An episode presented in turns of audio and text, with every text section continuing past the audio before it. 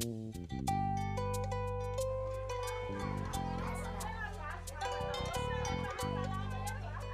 war's?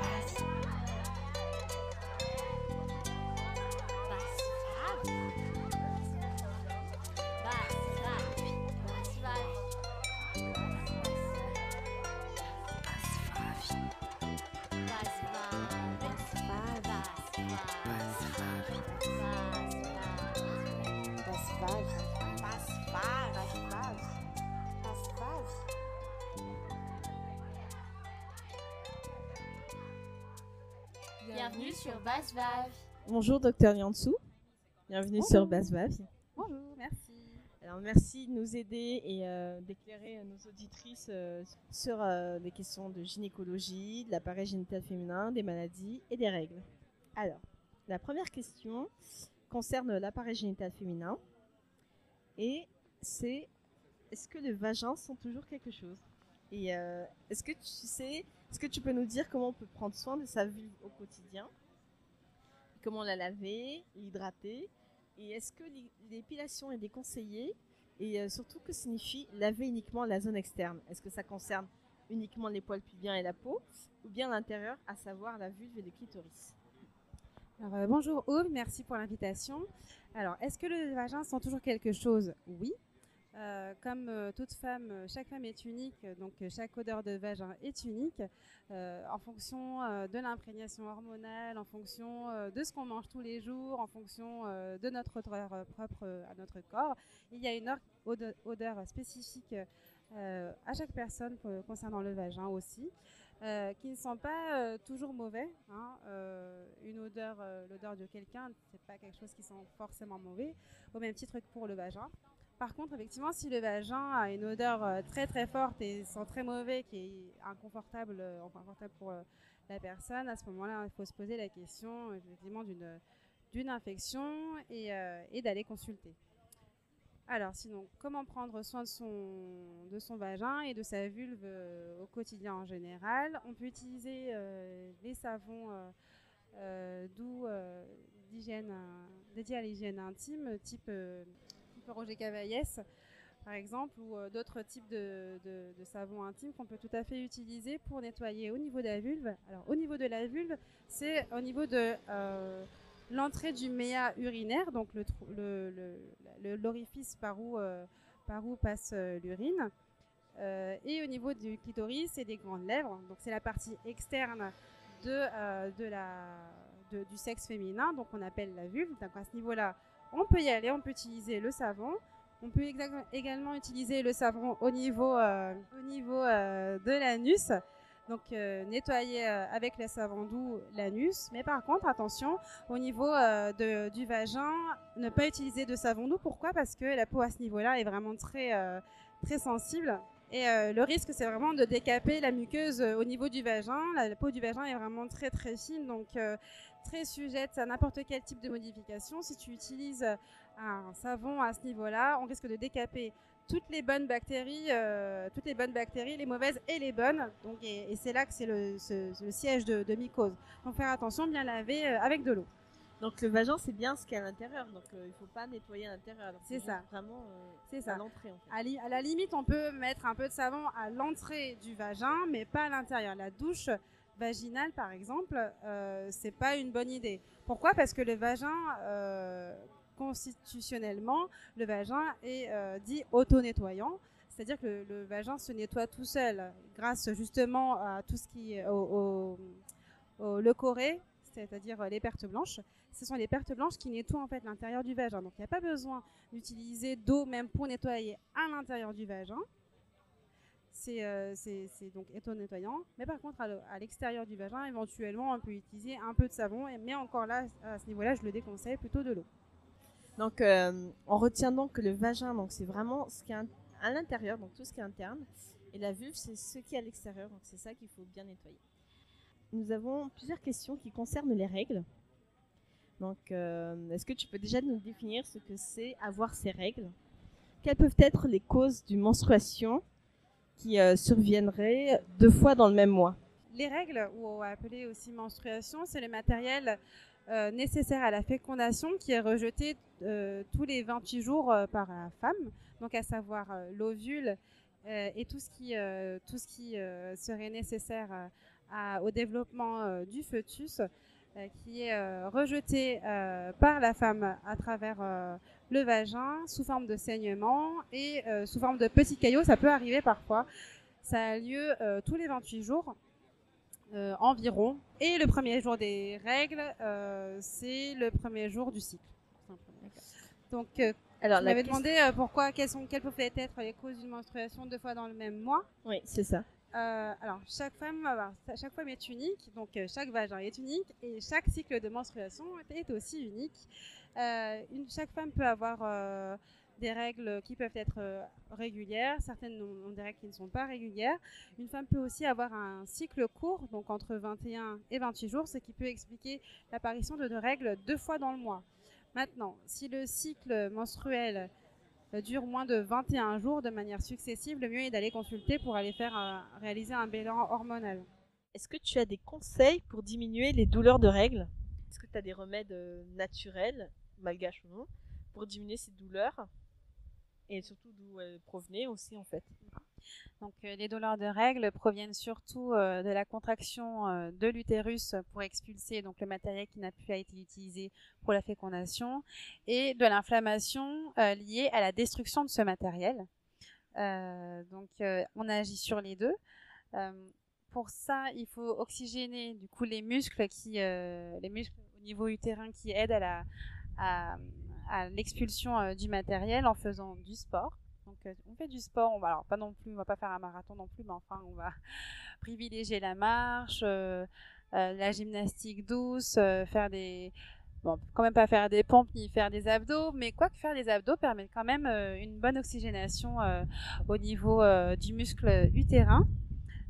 mais privilégier plutôt la marche ou, ou faire du step aussi, ça peut, ça peut aider. Alors ça, bien sûr, euh, quand on est suffisamment en forme pour le faire. Hein. Sinon, euh, bien sûr, euh, si pour toutes les jeunes femmes, pour toutes les femmes, pardon, qui sont, qui restent, qui restent alitées pendant pendant leur période de règles parce que ça fait mal, on peut utiliser une bouillotte qu'on met donc au niveau du ventre ou derrière le dos car euh, ça permet ainsi de détendre les muscles euh, aux alentours et ainsi diminuer le processus euh, inflammatoire et détendre, détendre le muscle comme je l'ai dit tout à l'heure. On peut aussi aider le muscle à se détendre par des massages. Alors ça peut être des massages avec le baume du tigre, qui est un qui est un mélange de euh, d'eucalyptus, euh, de, menthe et de camphre. Donc c'est une c'est une pommade hein, tout simplement, une pommade qu'on peut utiliser euh, pour des massages, qui est aussi utilisée aussi pour les douleurs articulaires, les douleurs des muscles en général. Donc on se masse le ventre avec ça. On peut se masser aussi le dos avec ça aussi. Les, et une bouillotte.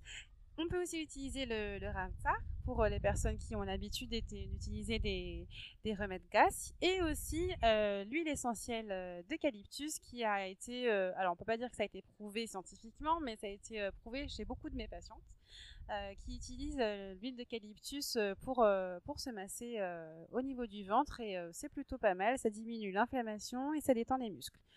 Donc je pense que oui, en, privilégiant une petite gymnastique douce au niveau des muscles, on peut, on peut y remédier assez facilement. Question de règles irrégulières. Enfin, là, c'est le cas d'une fille de 20 ans qui n'a pas d'enfant. Et euh, elle a des règles irrégulières. Et donc, euh, ce serait dû à quoi? Alors, comme je l'ai dit tout à l'heure, euh, chaque femme est unique.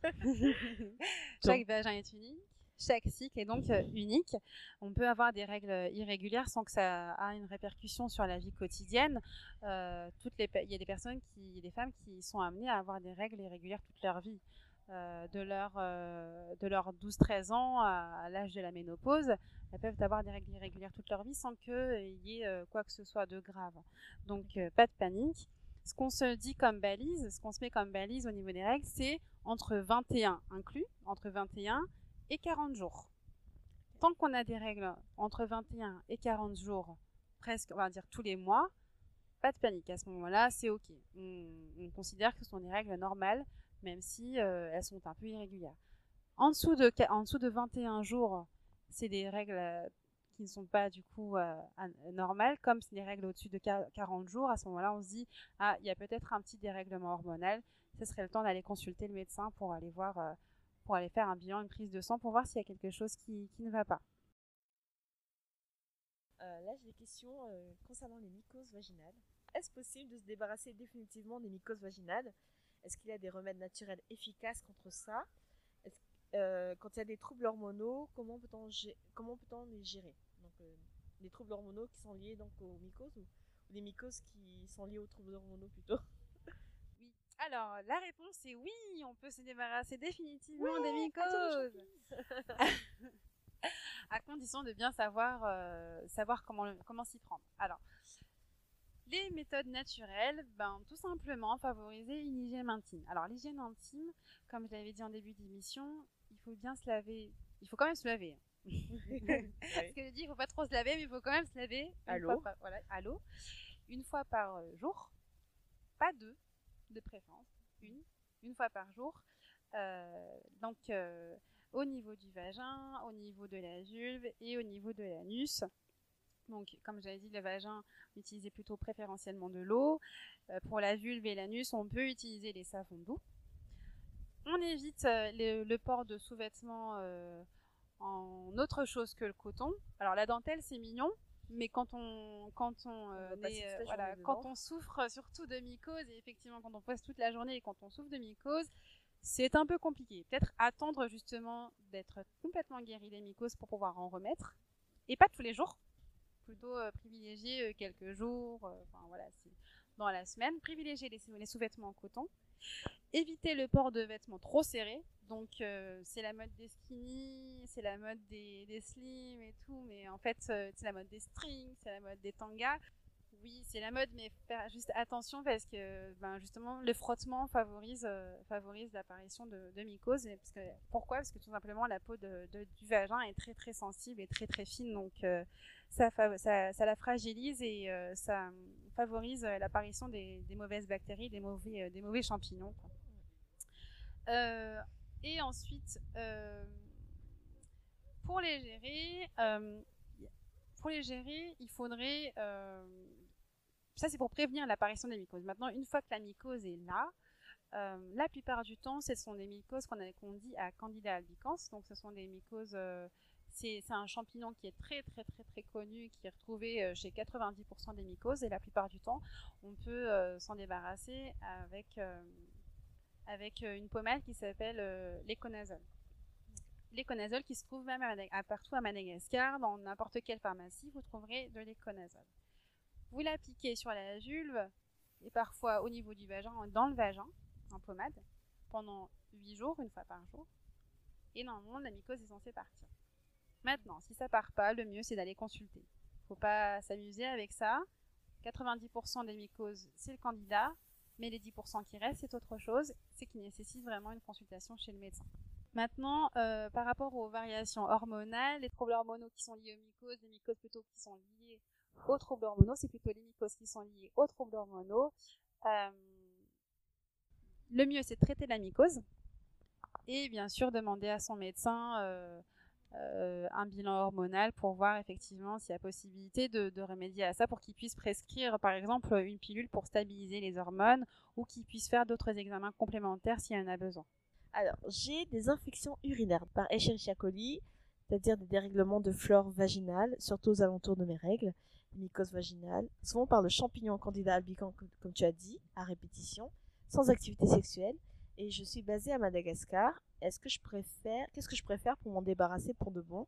J'ai aussi des copines autour de moi qui souffrent du même problème pour des infections vaginales. Et euh, j'ai remarqué que quelques jours avant mes règles, j'ai des pertes blanches crémeuses, des démangeaisons qui me gênent beaucoup, une forte odeur de poisson ou d'odeur acide que je ne saurais vraiment pas décrire, qui me gêne encore plus. Des fois, je n'ai pas les pertes blanches, ce sont des liquides incolores en abondance, mais l'odeur désagréable reste présente. Lors des rapports sexuels, ces mêmes pertes blanches sortent aussi. J'ai suivi des traitements et dernièrement, on m'a prescrit du clotridunk, le lavage au saforel, mais à la fin du traitement, rien n'a changé. Et je noterai même une, sécheresse pardon, après tous ces traitements. Ça se calme pendant quelques jours à peine. Je ne suis toujours pas sûre, mais je note que ça va mieux quand je mange moins de sucreries et que je bois beaucoup d'eau. J'ai 21 ans, je n'ai eu qu'un partenaire sexuel. Est-ce que tout cela pourrait être traité et par quels moyens? Et une dernière question qui rejoint un petit peu. Bonjour, mon problème c'est que j'ai trop souvent envie de faire pipi. Donc du coup, vu que je ne peux pas abuser de sortir à chaque fois que j'en ai envie à l'université, j'essaie de me retenir et de ne pas faire qu'après avoir passé une heure. Néanmoins, je sens que je sens mauvais et j'ai un peu honte. Du coup, je peux jamais m'asseoir tranquillement, sans gêne, sans crainte de gêner, d'autant plus que cette odeur dérange les autres. Ce problème a commencé depuis le début du collège et j'ai vraiment envie de me défaire de cette honte. Si vous voulez m'aider, qu'est-ce que je dois faire? Vous avez plein de questions. Alors pour répondre à ces trois questions, euh, bah, effectivement j'ai devancé du coup la, réponse pour ces trois questions. Euh, juste une remarque, euh, les mycoses ne sont pas liées, ne sont pas une maladie sexuellement transmissible. Ça peut se transmettre effectivement d'un juste après un rapport si effectivement le garçon a eu a eu euh, une mycose au niveau de son pénis, ça peut se transmettre, mais ce n'est pas considéré comme étant une maladie sexuellement transmissible. On peut avoir une mycose euh, de soi-même. On peut, on peut avoir soi-même euh, une mycose due justement parce que la peau encore du vagin est très fine, donc très fragile, donc très sujette aux, bactéries et, et, aux, et aux champignons. À la transpiration aussi, ça peut, ça peut, ça peut arriver, mais c'est beaucoup plus rare. Euh, dû au fait que euh, on utilise des, sous-vêtements euh, qui ne sont pas en coton mais qui sont en d'autres matières et dû aussi au, fait, au, trop, au, trop, au lavage beaucoup trop fréquent au niveau du vagin parce que je sais qu'il y a beaucoup d'entre nous qui avons envie que voilà à ce niveau-là ça soit très propre qu'on est vraiment qu'on tient beaucoup à, à l'hygiène d'ailleurs la plupart de, mes patientes qui viennent consulter pour les mycoses sont très gênées parce que euh, elles, sont très très propres. Hein. Elles utilisent des, produits très abrasifs comme le citéal. Ne surtout pas utiliser le citéal. Je, connais beaucoup de femmes qui utilisent du citéal, c'est pour ça que je le dis. Donc, euh, donc euh, rassurez-vous, ce n'est ni une maladie sexuellement transmissible, ce n'est pas une maladie vénérienne ou quoi que ce soit. Non, c'est quelque chose qu'on, malheureusement, que soi-même on, on attrape, on ne produit pas, mais on, attrape un peu de manière euh, un peu euh, aléatoire et très fréquente. Donc, comme je l'ai dit, la première solution qu'on peut utiliser, c'est l'éconazole. C'est une pommade qui se trouve en pharmacie sans ordonnance. Donc, on peut demander à la pharmacienne des ovules d'éconazole ou une pommade, que ce soit à Madagascar ou en France. On utilise une fois par jour une à deux fois par jour au niveau euh, des muqueuses, au niveau de, de, la vulve, au niveau de, là où ça gratte ou que ça, ça sent mauvais ou que ça, ça coule ou que ça, ça, fait mal, ça fait mal, ça pique, une fois par jour, pendant huit jours. Et si au bout du jour, par contre, c'est euh, c'est euh, les symptômes ne s'en vont pas. Si ça sent toujours aussi mauvais, c'est toujours aussi inconfortable, je, conseille vraiment à mes auditrices, à mes, aux auditrices d'aller euh, consulter un médecin parce qu'il faut vraiment euh, remédier à ça, c'est que c'est autre chose. Alors, à quel âge faut-il commencer à consulter un, gynécologue? Alors, il n'y a pas vraiment d'âge en réalité. À partir du, de n'importe quel âge, on peut aller consulter un gynécologue. Euh, de manière euh, habituelle. Euh, généralement, beaucoup viennent consulter un gynécologue lors, lors, de, lors du premier frottis, qui est théoriquement à l'âge de 25 ans. Maintenant, beaucoup qui ont des problèmes de, de, règles ou de problèmes hormonaux, l'acné, des, dysfonctionnements au niveau des règles, qu'on appelle dysménorrhée, des douleurs de règles, viennent consulter un gynécologue dès l'âge de 15 ans. Est-ce qu'il faut consulter un gynécologue même si on ne veut pas encore d'enfant? Alors oui, tout à fait, parce que ben, le gynécologue, il est présent euh, pour le suivi de la grossesse et euh, la préparation de la grossesse, mais tout simplement, c'est le médecin de la santé sexuelle de la femme. Donc, euh, dès le moment où une jeune fille a ses règles, elle peut tout à fait consulter chez le gynéco. Donc, pour ne serait-ce que le suivi euh, de ses règles, des menstruations, euh, de la pilule si elle en a une, euh, ou tout simplement le suivi hormonal, ou pour le suivi en dehors de la grossesse. Tout à fait, oui. Euh, concernant le suivi gynécologique, est-il vraiment nécessaire d'aller chez le ou la gynéco chaque année? Quels examens sont nécessaires et à quelle fréquence? J'ai lu que le toucher vaginal, par exemple, n'avait pas un grand intérêt. C'est désagréable et on le reçoit à chaque passage. Alors, est-ce que c'est nécessaire d'aller chez le gynéco? C'est très recommandé d'aller chez le gynécologue, euh, alors peut-être pas forcément chaque année, mais euh, à partir de 25 ans, au moins tous les deux ans pour faire le frottis. Euh, avant 25 ans, euh, oui, pour, euh, ne serait-ce que pour avoir des, des, conseils concernant la contraception ou concernant les hormones, concernant la pilule, concernant le développement des organes génitaux, hein, les seins, pour avoir tout simplement des informations et, et pour voir si tout va bien. les examens qui sont nécessaires, il n'y a pas réellement d'examen, on va dire, euh, nécessaire si ce n'est l'examen qu'on a ce qu'on appelle l'examen clinique, c'est-à-dire euh, le toucher, le palper les seins pour voir qu'il n'y a pas de il a pas de, masse ou euh, de, de, kyste. Et malheureusement, donc le toucher vaginal fait partie intégrante de l'examen clinique. Théoriquement, on devrait le faire, enfin, on devrait le faire, pas réellement, mais ça fait partie de l'examen, même chez le, chez le médecin généraliste, mais surtout, surtout chez le gynécologue. Pourquoi? Parce que ça permet en fait de voir euh, déjà s'il n'y a pas d'anomalie au niveau du vagin, si, euh, si au niveau, euh, au niveau de, ce qu'on appelle les donc le liquide qui sort habituellement, les pertes blanches, voilà, si les pertes blanches sont normales, si s'il n'y a pas de douleur à la pénétration, s'il n'y a pas de masse du côté des, de, part et d'autre du vagin, des masses palpables qui seraient anormalement présentes, et aussi voir s'il n'y a pas de saignements anormaux, notamment au niveau de, du col euh, de l'utérus. L'examen au spéculum fait partie aussi de l'examen clinique. Donc le spéculum, c'est cette espèce de petite, euh, voilà, cette espèce de, petite euh, pince qui permet, voilà, c'est un, un bec qui permet de, on va dire d'explorer euh, le vagin et le fond du vagin et le col de l'utérus. On est, enfin, on est obligé de le faire. Pourquoi? Pour voir s'il n'y a pas d'anomalie au, niveau, au niveau du col de l'utérus, notamment. C'est très très important et euh, voilà. Bon, je sais que c'est pas forcément la partie la plus agréable du monde, mais c'est vraiment nécessaire pour un examen qui est bien fait. Peut-on réduire la fréquence des rendez-vous? Euh, Je vous pose cette question car ayant moi-même eu beaucoup de mauvaises expériences avec des gynécos, jugement sur ma façon de vivre, médicalisation de ma non-envie de sexe, refus de prescription de tests de dépistage, pression pour prendre une contraception, mais pas celle demandée, pression pour avoir des enfants, attouchements non médicaux, je me rends compte que c'est malheureusement très courant. À tel point que j'ai du mal à poursuivre mon suivi. Et quand j'y vais, je suis tellement tendue que c'est difficile d'ouvrir le spéculum. C'est très douloureux. Et même avec des sages-femmes qui sont plus douces à l'écoute et qui font leur maximum pour être rassurantes.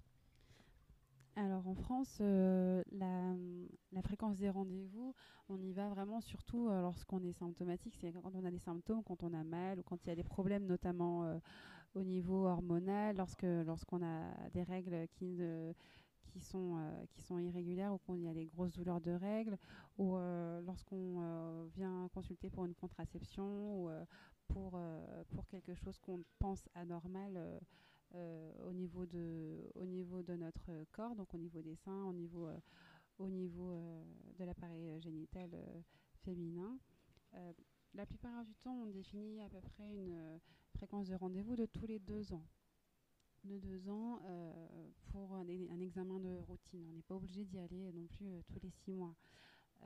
maintenant, s'il y a des problèmes, ne pas hésiter avant l'examen des parties intimes euh, à en parler à son euh, gynéco, à, aborder le sujet, à, parler du mal-être, du malaise et euh, exprimer, exprimer ses gènes et ses ressentis. Il n'y a aucun souci avec ça. Ils sont aussi là pour nous écouter et pour nous accompagner dans ce, dans ce geste. Vraiment, c'est tout se fait dans, dans, la discussion et le respect. Donc, il n'y a aucun souci à se faire par rapport à ça.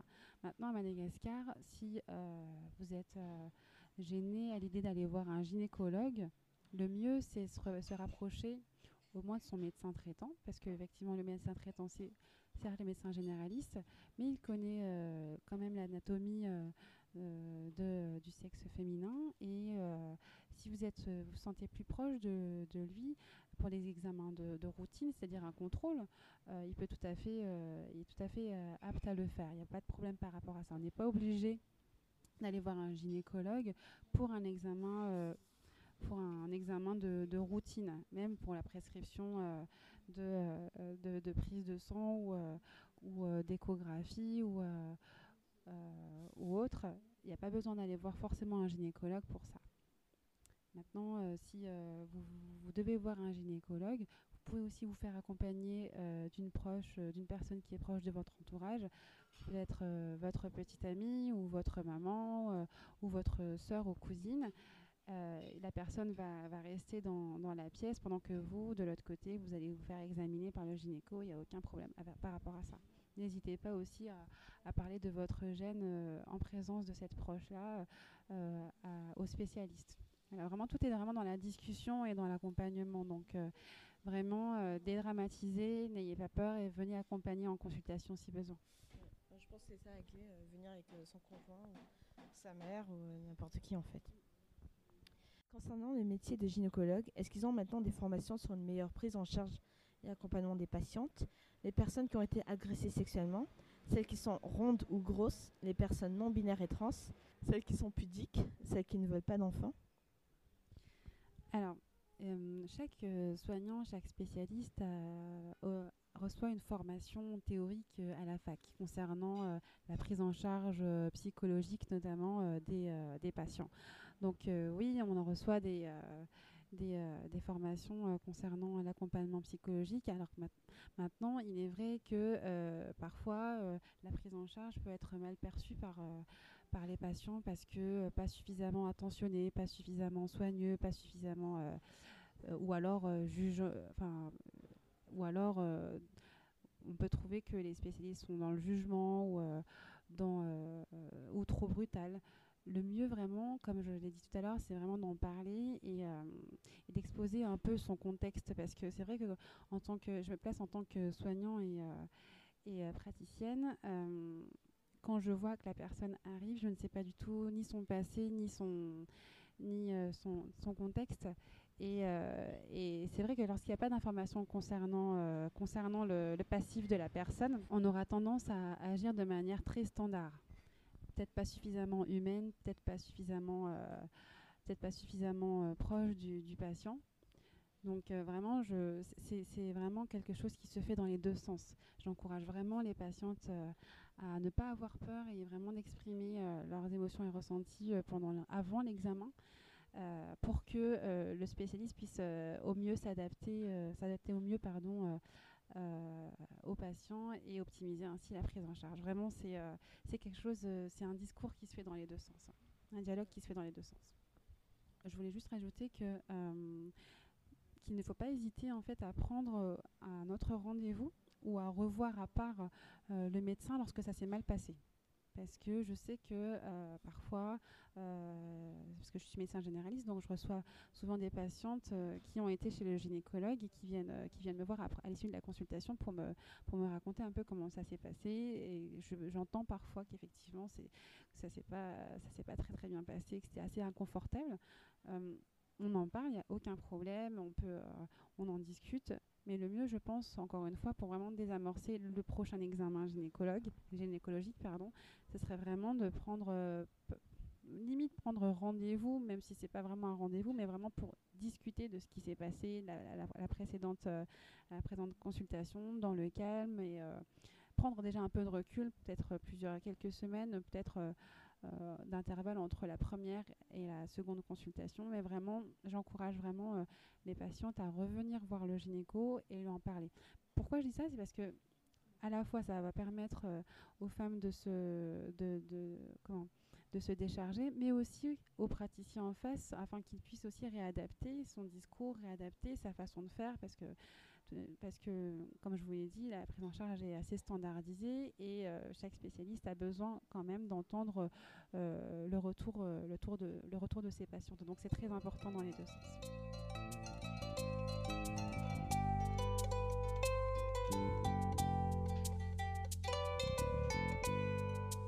Toi aussi, ça va se partage autour de toi, parle-en à tes copines et surtout, donne-nous ton avis.